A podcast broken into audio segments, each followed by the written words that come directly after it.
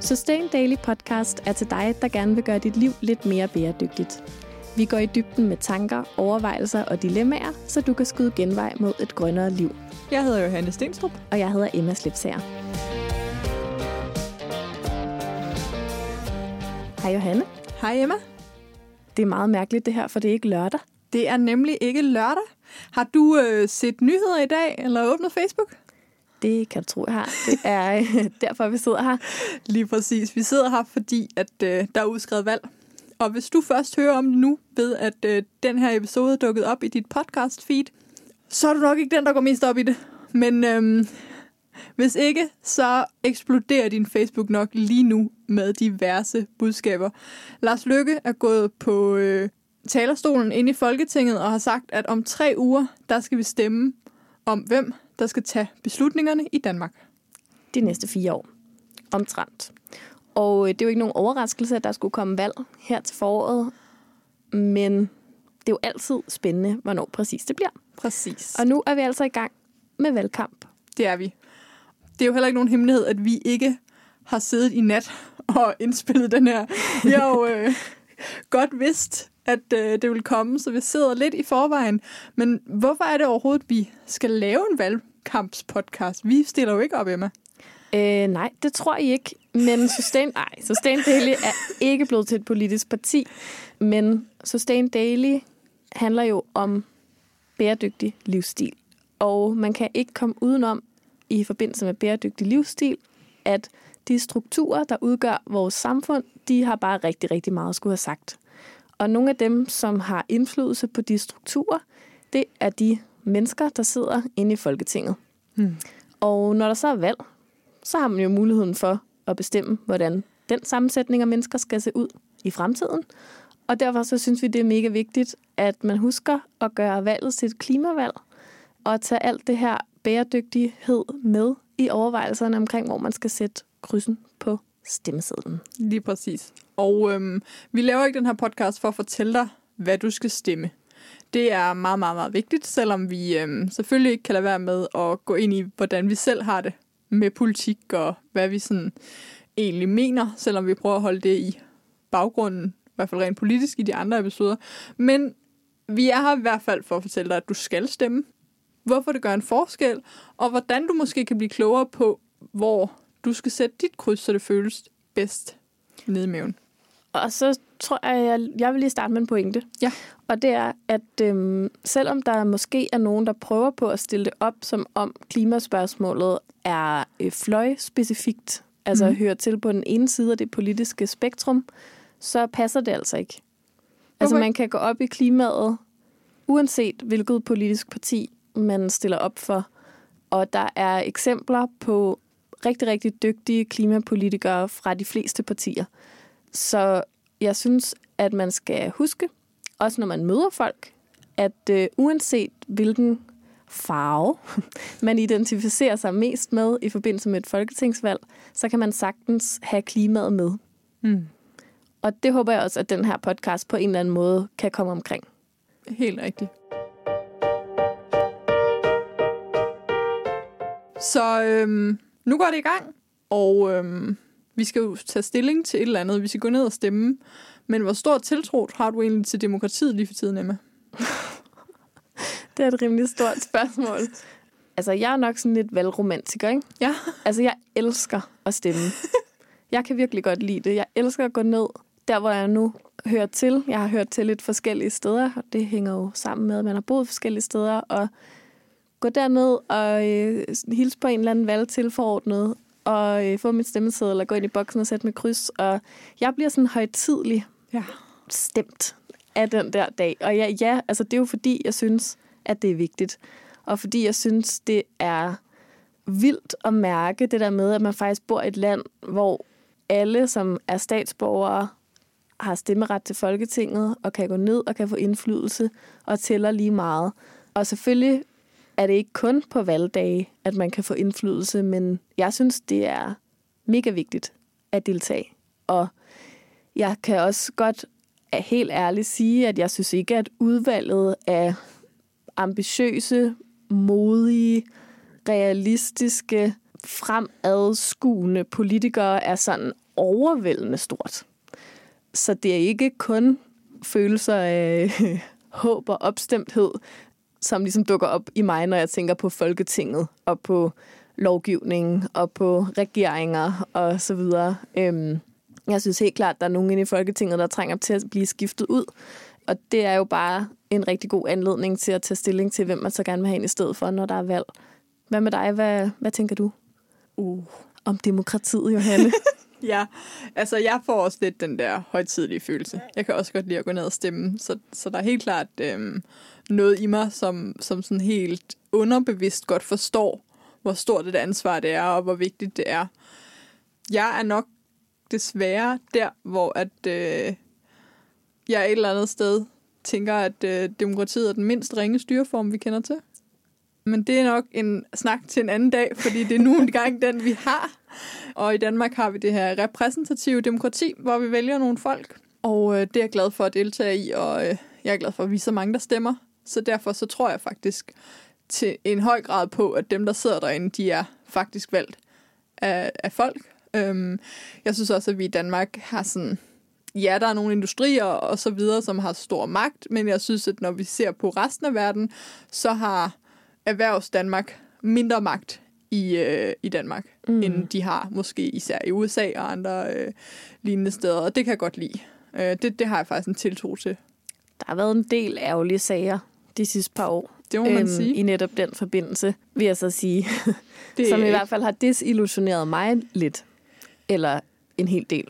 Ja. Øhm, men du har ret, når man sammenligner med alle mulige andre lande i verden, så er korruptionsniveauet jo i Danmark meget, meget lavt. Ja. Selvom vi har nogle ærgerlige fiskekvote sager osv. osv. Når nu der er valg, Ja. beslutter du dig så som et øjebliksbillede, eller beslutter du dig baseret på nogle sådan bredere mm. værdier, eller overbevisninger, eller ideologier, eller noget, Ja. som du ligesom sådan har med dig rundt i de andre dage end, end valgdagen også? Ja, det gør jeg jo. Jeg er ret idealistisk opbygget, eller indrettet. Jeg kalder mig selv for en utilitaristisk socialist. Ja, og nu plejer det at være dig, der siger, at det blev en meget akademisk øh, refleksion. Ja. Det er så mig, der siger det nu. Kunne du øh, Ja, fortælle lidt om det i øhm, andre ord? Socialisme for mig handler om, om fællesskabet. Øh, jeg synes, fællesskabet er super vigtigt. Og den utilitaristiske, nytteetiske, kan man også er et andet ord for det.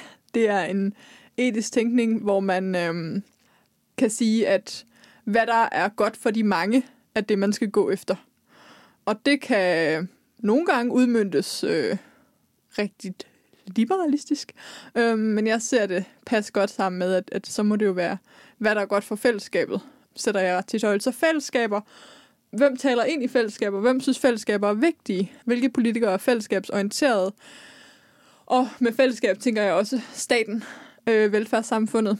Jeg går meget op i, øh, at vi har et ordentligt arbejdsliv, kommer ud af en faglig tradition, så jeg kigger på, hvem øh, vil gerne indrette et ordentligt og fair arbejdsmarked.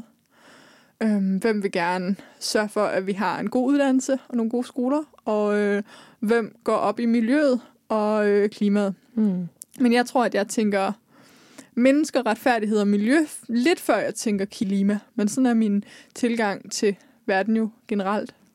Men det er jo også en meget smart tilgang, når man skal prioritere mellem de ja. politikere, der stiller op til Folketinget, kan man sige. Det er jo ikke fordi, at ret mange af dem har klimaet før Nej. alt det andet. Så, så ja, det, det er nok... Hvis jeg skulle sige en top 3, så vil det være øh, mennesker, fællesskab, miljø og øh, klima. Ja.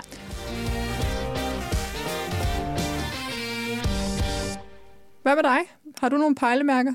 Øhm, ja, det har jeg, og nu jeg vil jo ikke sidde og gentage det, du lige har sagt, men jeg tror for mig, de vigtigste ting for mig, når jeg skal træffe øh, en beslutning om, hvem jeg vil stemme på, det er øh, klima. Det er det ene. Er det nummer et? Øhm, det skifter lidt, hvad der er nummer et, vil jeg sige. Klima er jo sådan det underliggende problem, mm. som jeg ser det. Og så er der alle mulige andre problemer, som så er mere eller mindre presserende. Ikke? Så klima, jeg vil ikke sige, at det nødvendigvis er nummer et, det er den ene. Og den anden, det er lighed. Mm. Og der mener jeg nok mange af de samme ting, som du mener, når du siger fællesskab. Altså øhm, hele det her med, at dem, der kan, de skal bære mere end dem, der har svært ved at kunne.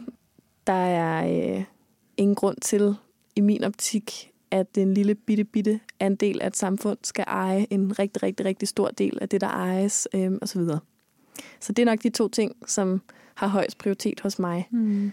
Og en anden ting, som jeg synes er sindssygt vigtig hos politikere, det er, at de er sådan lidt modige i det. Ja. Hvordan er man en modig politiker i dine øjne? Man er en modig politiker i mine øjne, hvis man tør at nogle gange argumentere for nogle beslutninger, som ikke er populære. Mm.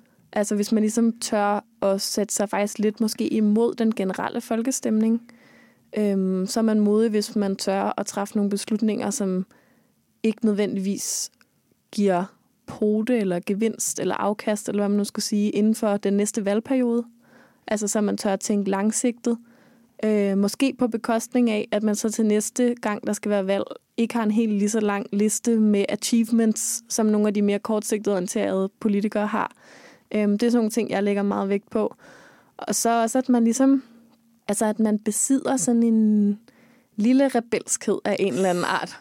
Øhm, og det, er jo, det bliver sådan meget fluffy, ikke? Det kan man jo ikke læse øh, ind på en hjemmeside eller sådan. Men, men jeg stemmer faktisk i virkeligheden også øh, personligt. Okay. Det Når der er gør valg. du altid det? Stort set altid. Ja. Hvis jeg ligesom kan finde en person, som jeg synes fortjener min personlige stemme, så, så stemmer jeg personligt, ja. Ja. Jeg har jo faktisk øh, været inde og tage sådan en test Ja.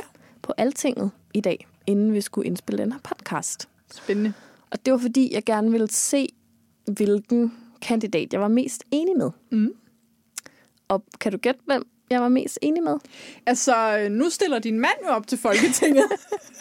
så øh, det øh, kunne jeg da forestille mig, men nu har jeg også hørt jer to debattere, så jeg er faktisk ikke helt sikker på, at det, det er ham. Nej, øh, men det var det faktisk. Nå, det var det alligevel. Øhm, ja, det var det er det. lidt for jeres opdragelse og Øhm, fremtidige liv. Ja, det, ja, man siger jo i hvert fald, at dem, man har værdifællesskab med, kan man øh, holde ud i længere perioder, så det må man da håbe, at det også bliver aktuelt for os. Men, øh, men ja, altså, jeg er gift med en, der hedder Jonathan, øh, Jonathan Ries, og han stiller op til Folketinget for Alternativet i Stor Kreds København.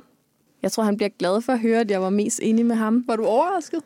Nej, det var jeg ikke. Men altså, på den, det kunne godt have været en eller anden anden, ikke? Fordi du ved, de der tests, Mm. altså, Ja. så får man 30 spørgsmål, og jeg var også kun 89 procent enig med ham, ikke? Altså, og så skal man svare, om man er helt enig eller delvist enig i jeg et har eller det andet. rigtig, rigtig svært med de der tests. Ja. Og jeg tror, at grunden er, at øh, de er sat op sådan, at spørgsmålene vægter ens. Jeg ved godt, der er flere forskellige spørgsmål, der peger i den samme retning, så man kan sige, hvis man svarer, øh, man er enig med nogen i sådan flere i den.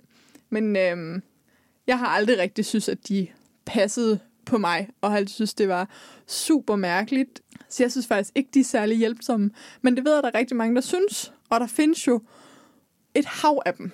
Det er i hvert fald, tror jeg, sådan startpunktet for rigtig mange, tror jeg, de der tests. Nogle gange bliver man jo super overrasket Ja. over en eller anden kandidat fra et parti, man slet ikke havde tænkt sig, at man ville stemme på, som så åbenbart har alle de samme holdninger som en selv. Ja, men så kan jeg også blive sådan lidt, okay, hvis du har alle de holdninger, og du ellers er mere enig med en masse fra nogle andre partier, får du så dem igennem hos dit parti?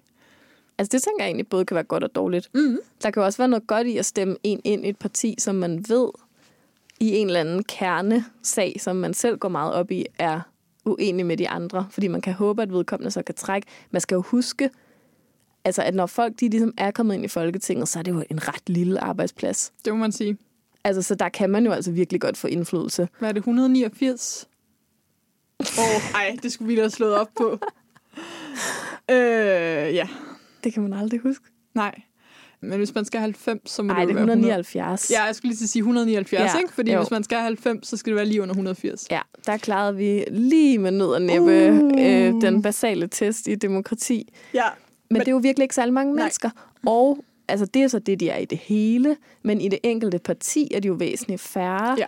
På den måde skal man altså ikke undervurdere, hvor kort der alligevel er til at kunne påvirke beslutningerne. Nej, helt klart. Især ikke i de mindre partier. Vi er jo virkelig et land, hvor der er rigtig mange partier Ja, øhm, i er vi, forhold ja. til andre valgsystemer. Så der er jo nogen, hvor de sidder under 20 mand. Der er jo faktisk de fleste partier, hvor de sidder under 20 mand.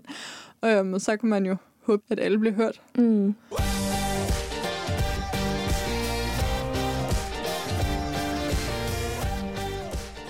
Hvis vi nu skal snakke om, hvordan man finder sådan en person her, som hvis nu man har fundet ud af, hvad for nogle parametre man vælger på, så øh, skal man jo finde ud af, hvem man muligvis vil stemme på. Og vi har lige snakket om test. Test er en løsning.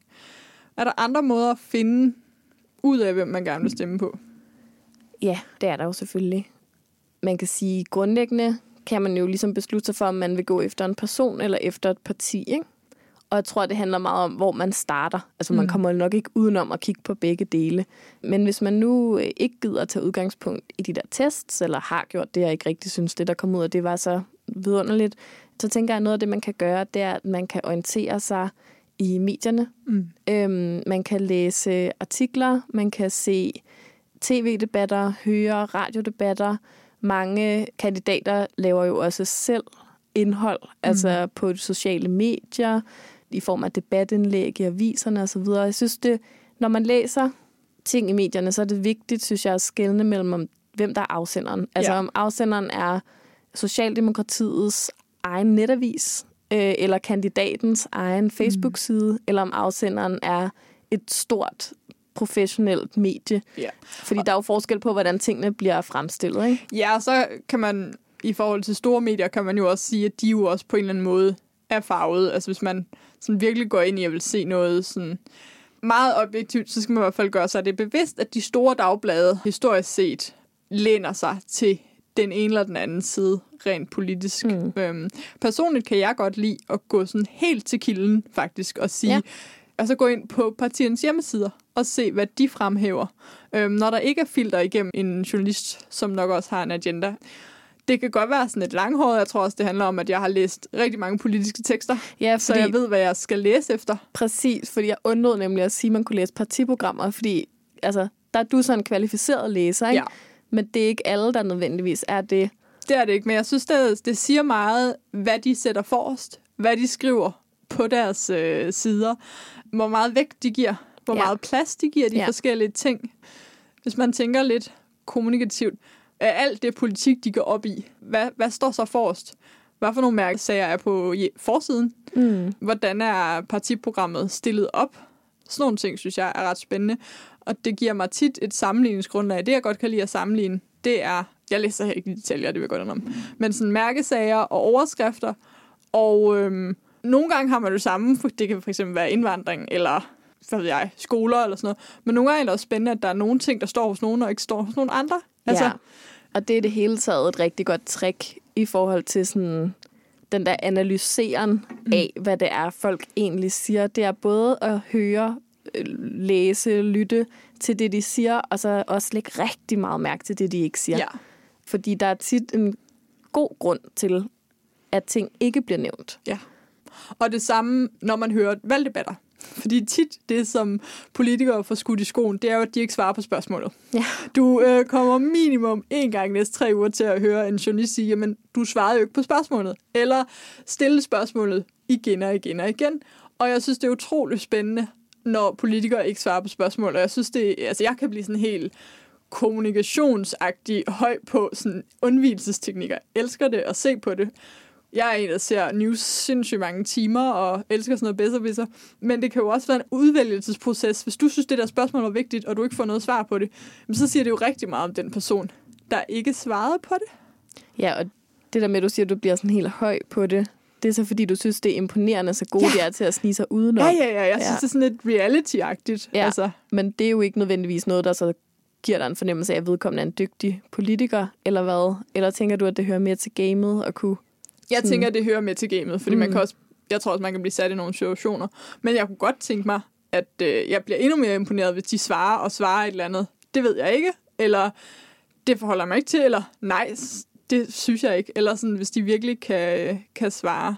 Det synes jeg kan være et tegn på en virkelig god politiker også. Og det tror jeg også taler ind i det her, jeg har ment med modet. Ja. Altså, at man tør at sige enten, øh, det tal, det har jeg simpelthen ikke, så jeg kan give dig det lige her nu. Eller at man kan sige, øh, øh, nej, den der generelle betragtning, den er vi faktisk mm. ikke med på i mit parti, øh, Ja. fordi vi ser det i stedet for sådan og sådan, eller hvad det nu kan være. Øhm, jeg synes ikke, det er specielt modigt at bare undvige. Nej. Nej, det er Især nok mere ikke, når det bliver på den der måde, hvor man kan høre, at presseteamet har pitchet en eller anden sætning, og så bliver den sætning. Ja. bare svaret på alle spørgsmål. Ja. Det er også ærgerligt, fordi det på en eller anden måde undervurderer dem, der skal have svaret. Ikke? Jo, det er rigtigt nok. Der er rigtig, rigtig meget i det, som er ærgerligt. Og øhm, valgdebatter er jo virkelig, virkelig en, en ting i sig selv. Og jeg tror, man skal finde ud af, om man får noget ud af at kigge på dem, om man synes, det giver mening, eller om man ikke gør. Fordi hvis man bliver mere sur, og hvis man synes, det er politikerlingo, så er det nok bedre at vælge sin information fra læsning, for der er også rigtig mange, det vi kalder herskerteknikker i det, hvor man dominerer hinanden, man afbryder hinanden. Nogle gange handler det også om, hvem der er den bedste debattør, og det er ikke sikkert, at man er enig med den bedste debattør på scenen den dag, eller sådan noget. Så jeg synes virkelig, man skal, øhm, hvis man skal bruge debatter i stor stil til at informere sig om, så skal man også være villig til at se ind bagved det her med debatteknik, spørgeteknik, om folk er mest højlytte eller ej. For jeg synes ikke, det er en lige arena. Og der kan man sige, der er det skrevne ord måske lidt mere ligeværdigt, fordi at alle kan skrive noget på forskellige platforme, og du får mere plads nogle gange. Ja, det, det er godt nok også svært at sige, om det skrevne ord så er ligeværdigt. Og Ja, det er også svært at sige, rigtigt. om det med at skrive noget Hmm. nødvendigvis er det, man skal være dygtig til som True. politiker. Og det er rigtig mange politikere skriver. Det skriver de jo ikke. Det har de jo Nej. nogen, der skriver for dem. Så siger det måske noget om, hvor dygtige de er til at skaffe dem. Altså, der er jo der er mange lag i den der kommunikation i hvert fald. Jeg tænker også på, da du sagde det der med debatterne, at der er jo også mange forskellige slags politiske debatter. Der er jo både Helt de der rigtigt. helt store partilederrunder, som kommer i fjernsynet, men så er der jo også alle de mere lokale debatter, mm. som foregår på øh, biblioteket i Sorø, hvor man kan møde dem, der stiller op i ens egen kreds. Mm. Og de kan jo tit måske være lidt anderledes på en Ja. eller anden måde. Der er tonen nogle gange lidt mere uformel. Den er også tit rarere at se på, Ja, og der er ikke så meget show for galleriet. Det er helt klart værd at opsøge sådan noget. Det øhm. synes jeg også, og især hvis man overvejer at stemme personligt på nogen, ja. så prøv at finde ud af, dukker de op til et eller andet i nærheden af mig, som kan passe ind øh, i min plan mm. her de næste par uger, og så tage derhen og se, øh, hvordan vedkommende svarer for sig. Og Eller man måske kan jo, se, hvad der er. Altså tæt på en, og så se, hvem der dukker og så op. se, hvem der er til det. Jamen, det kan også være en måde at gøre det på, helt klart. Ja, det jeg lidt sidder og tænker på nu, hvor vi snakker alle de her måder at se på og sådan noget, det er, hvis jeg håber én ting for folk, så er det, at de opsøger viden. Du lytter, opsøger viden uden over dit Facebook-feed. Ja. Fordi det er så nemt i valgkampen Ja, bare at klikke på de ting, der kommer op i dit Facebook-feed. Og det er tilrettelagt dig. Om, om politikerne har købt annoncer, det er de stadigvæk ved at finde ud af, om det er etisk eller ej. Om man må det i Danmark, men man kan gøre det, og der er nok nogen, der kommer til at gøre det. Dit nyhedsfeed, det er tilpasset dig i sådan høj grad, at du nok ikke bliver udfordret særlig meget på dine holdninger, og det er super nemt at lade sig manipulere af det, der kommer på ens Facebook-feed. Så øhm, lad være med kun at få info for dit Facebook-feed, fordi det er så ensidigt. Og hvis man vil have info fra sit Facebook-feed, mm. så vil jeg virkelig anbefale at følge partier og politikere, som man ikke har tænkt sig at stemme på. Mm. Øhm, for simpelthen at få deres side af sagen også, og for måske at se, hvor mange likes de får. Mm. Fordi det er altså nogle gange også et wake-up call. Dengang Trump han blev valgt som amerikansk præsident, der blev jeg seriøst overrasket. Mm. Og det tror jeg til dels handler om, at mit Facebook-feed er fyldt med veluddannede europæere. Meget enig. Øhm, Det kom bag på rigtig, rigtig mange mennesker. Men netop snyd algoritmen, altså sådan ved at lade være med at bruge den, eller ved mm. at finde din information et andet sted. Og et andet sted kan altså sagtens bare være i radioavisen, eller en avis, Ja. man køber. Og man kan jo også prøve at gå på biblioteket og læse tre forskellige aviser mm. og se, hvordan tingene bliver fremstillet forskelligt. Og det er jo ikke, fordi folketingsvalget sådan går ud på at regne bedst ud, hvem der er blevet valgt ind. Altså i grundlæggende går det jo ud på at finde den repræsentant, man synes, der repræsenterer en selv bedst. Ja. Og det tror jeg bare faktisk virkelig, at man også godt kan til nogle af de der debatarrangementer. Du, du er glad for debatarrangementer? Jeg synes, det er ret nice. Ja. Og jeg har et godt trick, Ja, hvis man kunne det. tænke sig at gå til et debatarrangement. Det er at finde på et spørgsmål, før man tager hjemmefra. Ja. Jeg havde sådan håbet, vi skulle snakke om spørgsmål. Ja, og det, jeg synes, altså især i forhold til de her debatter, så er spørgsmål bare mega vigtige. Ja. Fordi der er altid, nu siger jeg noget, der er altid en eller anden mand, der har en hel masse spørgsmål, Ja. øh, som handler om hans egen baghave i sådan overført betydning. Øh, og han får lov til at stille alle de der spørgsmål, mm. hvis ikke der er nogen andre, der stiller nogle mere relevante spørgsmål. Eller bare nogle andre typer spørgsmål. Ja. Så jeg synes, det er vildt svært, når man sidder til sådan en debat, og finde på, hvad man skal spørge om. Jeg synes, det, det, jeg er ikke sådan en, der finder det helt vildt nemt at finde på et spørgsmål at stille. Det kan også være, at man bliver distraheret af, at, at hver politiker har jo noget, de vil gerne vil have sagt. Altså, de har jo forberedt sig hjemmefra med sådan, hvis jeg får en pointe igennem. Jeg synes, det er så vigtigt. Vi har jo i vores bevidsthedsboks et øh, kort, som handler om netop spørgsmål. Mm. Og øh, det er så meget tiltænkt den her periode. Så jamen, hvad har du, hvad har du forberedt hjemmefra, når du går ned i Nørrebrohallen og ser øh, debat? Jeg vil gerne vide, hvad de enkelte politikere har tænkt sig at gøre for at gøre det nemmere for mig at leve et bæredygtigt liv. Spændende. Fordi jeg synes, det er deres ansvar at øh, sørge for, at rammerne for mit liv, de leder mig hen til nogle bæredygtige valg. Så det vil jeg rigtig gerne høre, hvordan, hvad deres bud er på, hvordan det kan ske. Det vil være et spørgsmål, jeg kunne stille. Hvad med, med dig? Hvad vil du spørge om? Jamen, jeg tror, at det, det er et godt spørgsmål. Det er også et bredt spørgsmål. Jeg vil Mhm. godt være mere specifik. Jeg vil godt høre, hvad øh, politikernes holdning er til klimaafgifter. Om de er for eller imod diverse klimaafgifter. Om de i hvert fald er åbne for tanken. Det synes jeg også er mega vigtigt. Og det er jo også lidt en del Mm. af det samme. Eller sådan, det kunne jo være et svar på, hvad man ville gøre i hvert fald. Ja. At man vil lave afgifter. Så kunne jeg også godt tænke mig at høre deres øh, forhold til økologi og landbrug. Mm. Øhm, om de er fortalere for mere beskyttelse af miljøet i Danmark, eller om de synes, det er vigtigere, at landbrugets evne til at tjene penge kommer i første række. En anden ting, som jeg synes er mega vigtig, nu når vi lige sidder og snakker om den slags, og det ved jeg ikke rigtigt, om man får noget ud af at stille det spørgsmål til sådan en debat. Men det er, hvordan de ser på EU. Ja. Tænker du noget specifikt? Det, jeg tænker på, det er, at rigtig meget af det, jeg synes er det aller, aller vigtigste at takle lige nu, det kan man i virkeligheden ikke takle nationalt. Mm. Altså, det bliver man nødt til at lave nogle aftaler med nogle andre lande om. Du tænker i forhold til klima. Jeg tænker i forhold til klima, og jeg tænker i forhold til lighed. Ja. Begge dele synes jeg, vi står over for nogle rigtig store udfordringer lige nu. Ressourcefordeling, øh, hvor må man bo, hvordan sørger vi for, at klimaet ikke løber løbsk.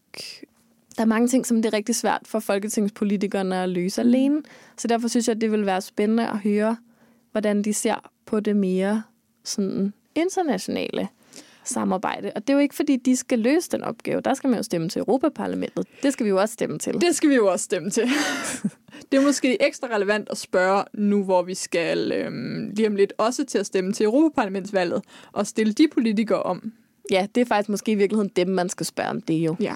Ja, det er jo også, ja, jeg synes, det er svært det der med sådan, hvordan skal man som en enkelt person, der stiller op til Folketinget, have et svar på nogle problemer, som er så kæmpe store, internationalt omfattende. Øhm, så det er jo ikke, fordi de sådan skal sige, hvad løsningen er. Men jeg synes, det er spændende at høre, hvad deres tanker er omkring, hvordan man kan arbejde tættere på, måske at finde nogle fælles løsninger på de her store problemer. Ja, det er det. Øh, lige præcis det her med at stille spørgsmål, det kan man jo gøre netop til en, en valgdebat, men man kan jo også gøre det bare på folks Facebook-sider eller via mail. Det er jo virkelig en periode, hvor øh, at politikerne, og især dem, der stiller op, gør alt, hvad de kan for at få svaret på så mange spørgsmål som muligt. Så du, øh, hvis du ikke er typen, der lige har tid eller overskud til at gå ned, så synes jeg i hvert fald, det kan være super fedt at få formuleret nogle spørgsmål og sendt dem afsted. Måske til de her 3-4 mennesker, du er mest enig med i din test, eller de øh, 3-4 partier, du synes er mest spændende, når du har været inde og læse om dem. Virkelig stil nogle spørgsmål. Og øhm, kan vi måske give nogle eksempler på emner, man kan stille spørgsmål omkring? Øh, man kunne spørge om det her med generelt set strukturer, man kunne spørge om afgifter, man kunne spørge om miljø, randzoner, kystbebyggelse. Øh, Måske også øh, noget det her. omkring øh, offentlig indkøb, offentlig byggeri. Mhm. Har de tænkt sig at sætte nogle krav ind der? Mad, fødevare, landbrug. Mm. Rejser, transport, infrastruktur. Mm. Og måske også bæredygtighed, arbejdsmarked, arbejdstid, stress, sundhed. Følelsen af sikkerhed og tryghed generelt. og international solidaritet i forhold til dem, der bliver ramt af klima. Ja. Forebyggelse. Kystsikring. you name it. Der var der i hvert fald lidt. Yes. Og øh, stil eventuelt rigtig gerne de spørgsmål inde øh, på det her indlæg, som handler om de her show notes. Jeg tror, at øh, vi er rigtig mange, der gerne vil stille spørgsmål, men måske kan det være lige præcis i dag, hvor at, øh, medierne går amok. Lidt svært at, at få fokus på dit. Så, så hvis du har et super godt spørgsmål, som du har tænkt dig at stille, så del det med os, og del det med alle de andre lyttere, øhm, fordi det kan betyde så meget. Hvis der er altså, nogle mega gode spørgsmål, så er det der med, at vi er så mange, der stiller dem som muligt, synes jeg. Det sender også et kæmpe signal jo til de her debatter, øhm, når man stiller sig op og stiller et spørgsmål, som handler om klima. Mm. Det viser, at os, som skal stemme, vi går op i klimaet. Ja. Og øh, det kan politikerne jo altså ikke vide, hvis ikke vi siger det til dem.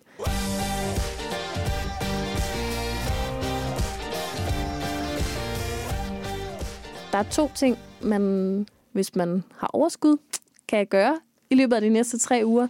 Det ene, det er at informere sig, mm. og det andet, det er at stille spørgsmål og prøve at sætte fokus på klima, hvis det er det, som man synes er vigtigt i forhold til det her valg. Ja. Klima og Øhm, miljø. Klima og miljø, præcis. Bæredygtighed. Yes. Vi håber, at øh, du nu er klædt bedre på til de næste tre uger, og øhm, går ned i en boks, eller sender et brev, øh, hvis du øh, ikke kan gå ned i en boks. Ja, altså vi håber selvfølgelig, at du stemmer klima og miljø, men, men det er virkelig også okay. Som jeg sagde, så var det i min top 3 af, af emner, og der er jo bare så meget. Men øhm, vi håber i hvert fald, at det bliver et meget fokus på klima og miljø, og det glæder vi os bare til at følge med i de næste tre uger. Ja, mega meget. Lad os øh, satse på, at det bliver et klimavalg, fordi vi har jo lavet en hel episode om den tredelte bundlinje, og vores generelle holdning er jo, at øh, klimaet, det Om- er ligesom det, der omgiver alle de andre ting. Så hvis vi skal tage os af det sociale, så er forudsætningen for, at det sociale kan være der, det er, at klimaet er der og opfører sig ordentligt. Og hvis vi skal tage os af det økonomiske, så er forudsætningen, at det sociale samfundet er der. Præcis. Så lyt til den episode, den hedder øh, Den tredelte bundlinje. Yes. Eller slå begrebet de indlejrede bundlinjer op. Ja. Nested bottom lines. Ja. Det er mega spændende. Det skal du kun gøre, hvis du allerede har besluttet dig for, hvem du vil stemme på og hvorfor Helt klart. til Helt folketingsvalget. klart. Det andet, Ellers er kan du godt vente tre uger med det. Rigtig, rigtig god valgkamp. Vi Ja. øh, er øh, i gang med sæson 4 af Sustain Daily Podcast, og vi udkommer igen på lørdag. Det her, det var en øh, ganske særlig valgkampsepisode. Det var det nemlig. Vi lyttes ved, og måske øh, ses vi i køen til en stemmeboks et eller andet sted. Hej hej. Hej hej.